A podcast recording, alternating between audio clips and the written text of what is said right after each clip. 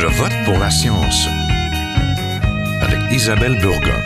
Bonjour à vous. Vous souvenez-vous la dernière fois que vous êtes allé fouiller dans votre bac de recyclage? C'est peut-être pour très bientôt car de nombreux centres de tri ont récemment décidé de réduire l'admission de certains plastiques en raison de l'abondance de déchets. Nous vous en avions parlé, la pandémie nous pousse à consommer différemment, à nous faire livrer plus de nourriture préparée, à accumuler les contenants d'emballage. Le gouvernement fédéral a publié récemment un projet de règlement qui pourrait interdire la fabrication, l'importation et la vente de six articles en plastique à usage unique, comme les sacs d'emplettes, les bâtonnets à café ou encore les pailles. L'objectif serait de recycler 90% des déchets plastiques d'ici 2030 avec l'introduction de nouvelles normes pour les plastiques afin de les rendre plus faciles à recycler. Un récent rapport du Bureau d'audience publique sur l'environnement, le BAP, souligne pour sa part les piètres performances du Québec en matière de gestion des matières résiduelles. La province en produisait plus de 6 millions de tonnes en 2019 et c'était bien avant la pandémie la province connaîtrait des ratés du côté du recyclage, ainsi seulement 25% des plastiques seraient recyclés. La gestion des déchets et des plastiques est aussi dans la cour des municipalités. Alors, pour connaître l'avenir du plastique au Canada, au Québec, dans votre municipalité, de cette matière si pratique et parfois si problématique, restez à l'écoute.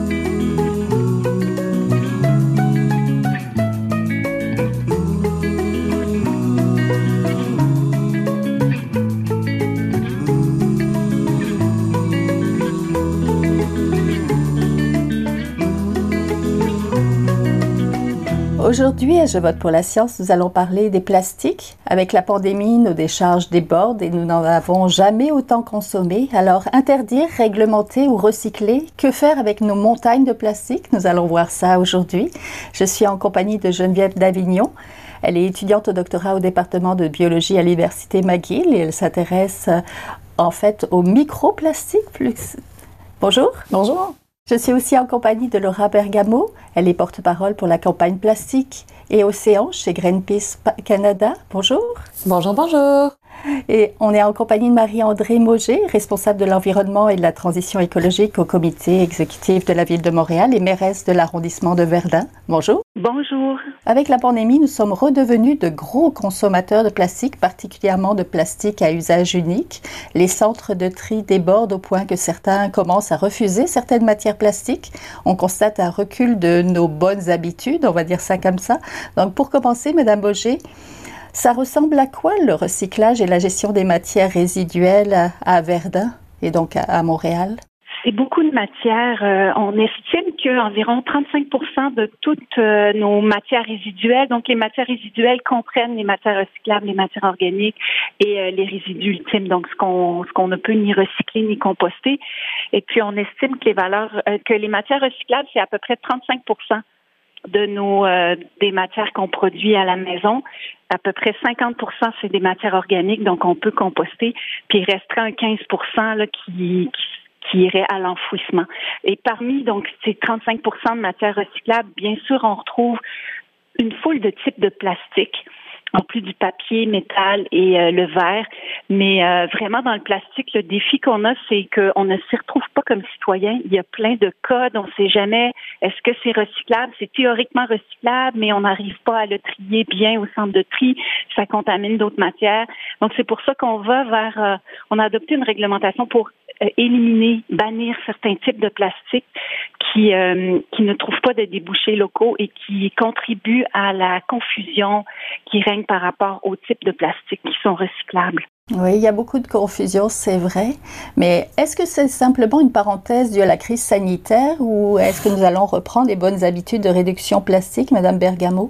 En fait, le problème en général, c'est que on vit dans une culture du tout jetable, euh, de, des plastiques à usage unique et même des emballages au sens plus large à usage unique. Alors c'est un problème qu'on avait déjà avant la pandémie, qui s'est certainement aggravé pendant la pandémie, mais qui était déjà présent. Euh, et ce qu'il faut savoir, c'est que le problème avec cette culture du jetable, c'est qu'on produit des déchets, donc majoritairement des déchets plastiques, que l'on n'est pas capable euh, de se départir proprement. Une statistique intéressante, par exemple, c'est que seulement 8% de ce qui est envoyé au recyclage au Canada est en fait réellement recyclé, selon les dernières données de Greenpeace. Oui, Madame Davignon, de votre côté, vous constatez que ce plastique-là qu'on a en abondance se retrouve même dans le Saint-Laurent, finalement? Oui, en fait, il existe. Moi, c'est sûr que je travaille surtout sur les microplastiques, mais bien sûr, tous les, les déchets de plastique ou les déchets en général euh, comme on disait, donc euh, si une matière, si un produit sur huit environ est recyclé, ça veut dire que qu'est-ce qui se passe avec les autres, où se retrouvent-ils? Donc, quand ils se retrouvent, euh, des fois qu'ils sont pas bien gérés, que ce soit par le consommateur, que ce soit accidentel. Par exemple, vous avez sûrement remarqué, depuis la pandémie, on retrouve des masques un peu partout dans notre environnement. quand ils sont exposés, ces, produits de plastique-là à des, à l'environnement, aux rayons UV euh, qui sont balancés par le vent. Ils peuvent se retrouver, se déplacer et se faire fragmenter en petits morceaux. Donc, euh, même si on ne le voit pas toujours à l'œil nu, euh, il existe des petites particules de plastique qui vont se distribuer dans notre environnement, qui peuvent se ramasser dans l'air qu'on respire, qui vont se ramasser dans le fleuve, qui vont s'accumuler un peu partout. donc, c'est sûr que de réduire un peu les déchets de plastique ou mieux gérer, éliminer certains produits qu'on a de la difficulté à gérer va vraiment réduire la quantité qui vont se retrouver dans nos environnements, dans l'environnement autour de nous aussi. Oui, tout à fait. Madame Moger, la ville de Montréal a adopté deux règlements, bannir, euh, les sacs d'emplettes en septembre, je pense, et interdire certains plastiques pour mars le l'an prochain. Pourquoi c'est important d'être proactif quand on est une municipalité sur l'interdiction des articles à usage unique? En effet, c'est très important d'être proactif et de prendre un leadership, en fait, dans la mesure des, des compétences qu'on a au niveau municipal.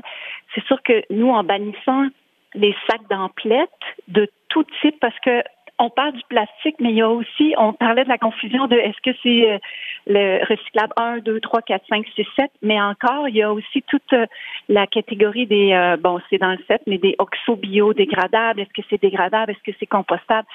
Donc, on va bannir tous les sacs de plastique, de tout type de plastique, pour les commerces de détail et la restauration. Et euh, il va quand même rester encore tous nos, emballages plastiques de tous les produits qu'on achète qui ne qui ne sont pas comme tels les sacs d'emplettes, mais on essaye de donner un signal de vraiment réduire euh, l'utilisation à la source. Il faut vraiment réduire à la source. C'est vrai qu'on est dans une culture qui est devenu axé sur l'usage unique, puis on voit pas que un produit qu'on va utiliser moins de 30 minutes, mais il devrait, il devrait être réutilisable, il devrait pas être destiné euh, à l'enfouissement ou pire encore partir au vent puis se retrouver dans l'environnement. Donc on a un devoir de de d'orienter un peu les choix euh, des citoyens vers euh, des matières qu'on pourra réutiliser avant tout et recycler et valoriser. Donc c'est vraiment dans l'application de la hiérarchie des, des trois RV, donc la réduction à la source, le réemploi, le recyclage, ensuite la valorisation et ultimement l'élimination. Oui, mais est-ce que interdire ou réglementer n'a pas une limite à un moment donné? Parce que la manière de gérer les déchets municipaux dépend aussi des consommateurs qui pourraient jeter des déchets un petit peu n'importe où et ça serait même peut-être la cause principale de la pollution, Madame Moget. Il y a les déchets qui virevoltent au vent. Il y a euh, un certain pourcentage de la population peut-être qui fait moins attention à sa gestion des matières résiduelles, mais on travaille vraiment pour euh, rallier ces personnes-là, mais avant tout pour la majorité qui veut bien faire, mais qui parfois ne s'y retrouve pas. Et il faut, il faut vraiment simplifier les choses. Là, je, j'avais étudié l'approche de, de San Francisco en 2015 qui va vers le zéro déchet et qui avait bien avant nous, donc banni euh, tous les types de plastique compliqués, là, de dire si c'est pas recyclable, donc il avait banni le terme biodégradable parce que ça ça sème la confusion et qui disait c'est soit compostable, soit recyclable et recyclable avec des débouchés puis une de, de vrai, euh, une vraie forme de valorisation.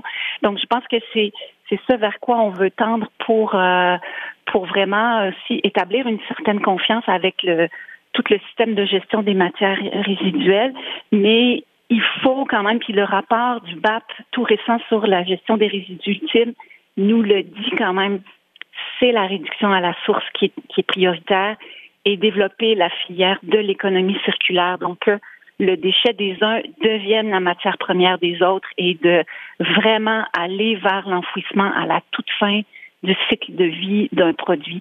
Puis ça, il faut l'amener dans la tête des citoyens et aussi euh, au sein des entreprises, institutions et commerces.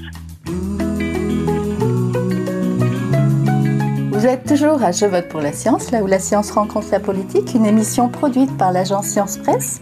Vous pouvez visiter son site internet au sciencepresse.qc.ca. Madame Bergamo, j'aurais voulu savoir, euh, selon vous, le recyclage du plastique serait un mythe à déconstruire. Expliquez-moi. Absolument. Donc euh, Greenpeace a mené une étude euh, sur la capacité des centres de recyclage au Canada et a publié un rapport avec les conclusions de cette étude. Donc ce qu'on a constaté, c'est que seulement 8% de ce qu'on envoie en fait au recyclage est réellement recyclé et même là c'est un chiffre assez conservateur. Il faut savoir aussi que le Canada, dans l'état actuel des choses, n'est équipé que pour recycler un cinquième des déchets que l'on produit. Donc ça, c'est dans le meilleur des cas. Et si on voudrait étendre notre capacité de recyclage à la mesure en fait des déchets que l'on produit, ce qu'il faudrait c'est plus de 160 nouvelles installations. Donc autant vous dire que pour répondre à l'objectif zéro déchet 2030 du gouvernement fédéral, ce n'est pas réaliste. Oui, c'est ça. Le pays s'est fixé comme objectif de recycler 90% des déchets plastiques d'ici 2030. Il prévoit aussi de nouvelles normes pour les plastiques pour les rendre plus faciles à recycler. Concrètement, nous en sommes où du côté de la réglementation et des interdictions fédérales et provinciales? Peut-être Madame d'Avignon? Ah, Je ne sais pas. En fait, à ma connaissance, au niveau du, du, gouvernement fédéral, ils n'ont pas émis de grandes réglementations pour faire des de réels changements. Je dirais peut-être que Mme Bergamot pourra rajouter, euh, mais à ma connaissance, on n'encadre pas très bien, euh, dans le fond, la panoplie des types de plastique qui peuvent être créés, ni leurs additifs. Donc, euh, souvent, dans ce qui est difficile à recycler, outre le, fait que bon, les produits, des fois, qui arrivent au centre de tri, sont pas bien nettoyés, sont pas bien gérés de la part du consommateur. en plus de ça, le produit de plastique, lorsqu'il est créé, on ajoute souvent plein de, types de produits chimiques dans sa composition qui, eux, vont changer un peu les propriétés du plastique et leur capacité à être recyclé plusieurs fois, ce qui euh, met beaucoup un frein euh, à notre capacité justement à gérer tous ces déchets de plastique. Euh, j'avoue que je ne suis pas au goût du jour de tout, la dernière euh, mise à jour de l'interdiction fédérale, elle date de décembre, euh, dernier. Donc en fait, le gouvernement propose d'interdire six plastiques à usage unique. Malheureusement, Greenpeace considère que ce n'est pas suffisant si on veut vraiment s'attaquer à la crise de la pollution plastique euh, et à la crise des déchets actuels. Il nous faudrait vraiment une interdiction qui soit plus exhaustive et qui couvre tous les plastiques non essentiels et problématiques qui polluent notre environnement. Euh, et en parallèle aussi, le gouvernement fédéral, mais aussi les autres paliers comme le palier provincial ou municipal, continuent d'investir massivement dans le recyclage. Et comme je le disais, le recyclage, c'est une fausse solution. Donc la recommandation de Greenpeace à ce sujet-là, c'est d'arrêter d'investir des millions de dollars d'argent public euh, dans des fausses solutions comme le recyclage et vraiment rediriger ces investissements dans des solutions, notamment pilotées par les communautés, et qui mettent en leur centre la réduction à la source et la réutilisation. Oui, parce que comme on l'a entendu, c'est les plastiques et les additifs. Il y a aussi beaucoup de choses qui sont dedans, qui vont se retrouver dans l'environnement et qui vont nuire, et qui vont faire peut-être des microbilles de plastique, Madame Davignon? Euh, ben, en fait, les microbilles, c'est un type différent un peu de plastique. Habituellement, ceux-là avaient été bannis il y a plusieurs années, un peu quand il y avait fait la découverte qui se retrouvait euh, dans les lacs, dans les rivières et partout dans les océans. On en avait retrouvé d'ailleurs de grandes quantités. Euh, des densités équivalentes presque à ce qu'on retrouvait dans, dans, dans, les océans ou ce qu'on voyait dans, les grandes îles de plastique et tout ça. Donc, on avait des concentrations assez élevées dans le Saint-Laurent. Euh, ils, ils, avaient décidé de bannir les microbilles de plastique à l'époque qui étaient utilisés beaucoup dans les produits de savon, les exfoliants, la pâte à dents. Ça aidait un peu à enlever un peu la saleté euh, de nos corps, si on veut. Puis elle est utilisée vraiment dans des produits de cosmétiques. Et donc, c'est ça qui avait été euh, comme interdit, puisqu'on on trouvait avant des alternatives pour bien se nettoyer les dents et bien se nettoyer notre corps sans avoir à, euh, ajouter ces particules. Donc, ce sont vraiment des plastiques qui sont créés à la base comme microbés, donc comme étant des petites particules. il ne s'agit pas là de, larges de déchets qui ont été euh, fragmentés en plus petits morceaux. C'est sûr que dans, nos récentes études, on a trouvé euh, d'aussi grandes quantités de fibres, des, quantités de, plastique qui étaient euh, fragmentés qui provenaient dans ce cas-là de d'autres déchets de plastique. Donc, je suis d'accord avec ce que Mme Auger, ce que Mme Bergamo dit. C'est vraiment important si on veut avoir une réglementation qui va être euh, qui, va avoir un peu une, bonne emprise puis être efficace. Il faut vraiment réduire et réfléchir et changer notre attitude face à la création des produits et l'utilisation du plastique dans des produits. Peut-être que c'est pas dans le fond, qui sont pas utiles. Le plastique a des bonnes propriétés dans certains contextes, donc il faut utiliser les bonnes propriétés au bon moment pour créer un produit qui, vaut la peine. Pour des, produits qui sont destinés à usage unique, c'est vraiment pas une bonne idée. C'est sûr que pour les gens, c'est que souvent c'est plus facile parce qu'on peut l'utiliser puis s'en débarrasser puis on n'a pas nous-mêmes à faire la gestion. Euh, c'est là que le poids va reposer sur les municipalités souvent. Donc, euh, c'est seulement avec une grande, une bonne réglementation qui va encadrer l'utilisation, euh, l'utilisation des ou la, la fabrication des produits. Donc, s'il y aurait un cadre réglementaire qui déterminerait quel type de plastique peuvent être utilisés pour quel type de produit, je pense que ça pourrait aussi apporter une belle un bon support autant aux municipalités, aux provinciales et aux fédérales pour vraiment atteindre leurs objectifs. Oui, le Bureau d'audience publique sur l'environnement, le BAP, a rappelé récemment justement dans un rapport que la gestion des matières résiduelles connaît des ratés et que l'enfouissement de déchets affiche une nette augmentation ces dernières années. Qu'est-ce qui explique l'insuffisance de peut-être des décisions politiques au fédéral et au, provincial, Madame Bergamo? Eh bien, écoutez, c'est difficile de euh, l'attribuer à une seule chose, une seule conséquence. Euh, par contre, ce qui est certain, c'est que avec le plastique, il y a d'énormes euh, enjeux financiers. Euh, et en fait, l'industrie pétrochimique, qui est aussi en fait l'industrie pétrolière, il faut rappeler que 99% des plastiques sont quand même faits à base de combustibles fossiles, donc pétrole et gaz. Donc l'industrie pétrolière on, s'attend en fait à une baisse de la demande euh, euh, du, pétrole comme carburant. Euh, et donc l'industrie pétrolière mise vraiment, ça a été démontré par plusieurs études, sur le plastique pour maintenir son industrie à flot. Vous comprendrez que dans ce sens-là, ce n'est pas dans son intérêt de miser sur la réduction à la source, mais plutôt de miser sur le recyclage c'est vraiment ce qu'on peut appeler du greenwashing, c'est-à-dire que ça déplace la responsabilité de la pollution plastique sur les individus, alors que ça devrait vraiment être une responsabilité qui est liée aux pollueurs. Oui, Recycle Québec, justement en 2018, calculait que le taux de recyclage des matières recyclables provenant des résidences était de 52% 28% pour le verre, 25% pour le plastique, et toutes les matières plastiques ne peuvent pas être mises au bac non plus. Euh, est-ce que vous pourriez m'expliquer pourquoi on fait des plastiques qui sont pas recyclables ou difficilement recyclables C'est parce qu'on est maintenu dans cette culture du tout jetable. Euh, et que c'est une matière qui est peu chère. Euh, sauf que ce qu'on sait aussi, il y a beaucoup d'études qui le montrent, c'est qu'en investissant dans le réutilisable, on va créer une vraie économie circulaire euh, qui va vraiment pouvoir créer des emplois de qualité, qui va pouvoir aussi diminuer nos déchets plastiques. Donc ce serait vraiment ça la solution, ce serait d'investir dans tout ce qui est réutilisable, plutôt que dans les fausses solutions comme le plastique à usage unique ou même les bioplastiques ou les plastiques dits biodégradables. Madame Moget, il ne faut pas non plus oublier que près de la moitié des matières enfouies proviennent des industries et du commerce et pas des individus. Tout à fait. Le, récent rapport du BAP sur la gestion des résidus ultimes nous montre que les ordures ménagères en provenance de, des municipalités est à la baisse, tandis que les, les, les déchets générés par les commerces, institutions et industries, euh, c'est à la hausse. Donc, euh, à la ville de Montréal, on est en train de développer vraiment la filière de l'économie circulaire pour euh, faire en sorte que le volume global de matière générée à Montréal, donc incluant les commerces, institutions et industries, avec celles des citoyens, ce soit à la baisse. Donc, on, on a des projets, par exemple, pour réduire le gaspillage textile, le vestimentaire, qui comprend souvent aussi des microplastiques dans les fibres. Donc, on veut euh, réduire aussi le gaspillage alimentaire qui, euh, qui est important. on dit qu'au Canada, on est dans les champions du gaspillage alimentaire et c'est dans la lutte au changement climatique, la réduction des GES, c'est important parce que souvent, les, en fait, à l'échelle mondiale, toute la production alimentaire est associée à près de 30% euh, de la production de GES. Donc, euh, on travaille sur plusieurs fronts, euh, donc avec la réduction de, des plastiques, mais aussi les filières pour les résidus de construction, démolition, rénovation, le gaspillage vestimentaire et le gaspillage alimentaire. Oui, restons justement dans mode solution, Madame d'Avignon.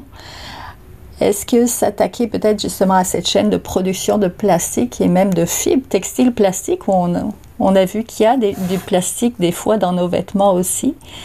Donc, agir en amont, ça serait la solution. Oui, euh, je suis vraiment d'accord avec euh, les points qui ont été apportés. Euh, en effet, je, suis une grande adhérente à, l'économie circulaire et je pense que c'est vraiment important d'avoir une, perspective.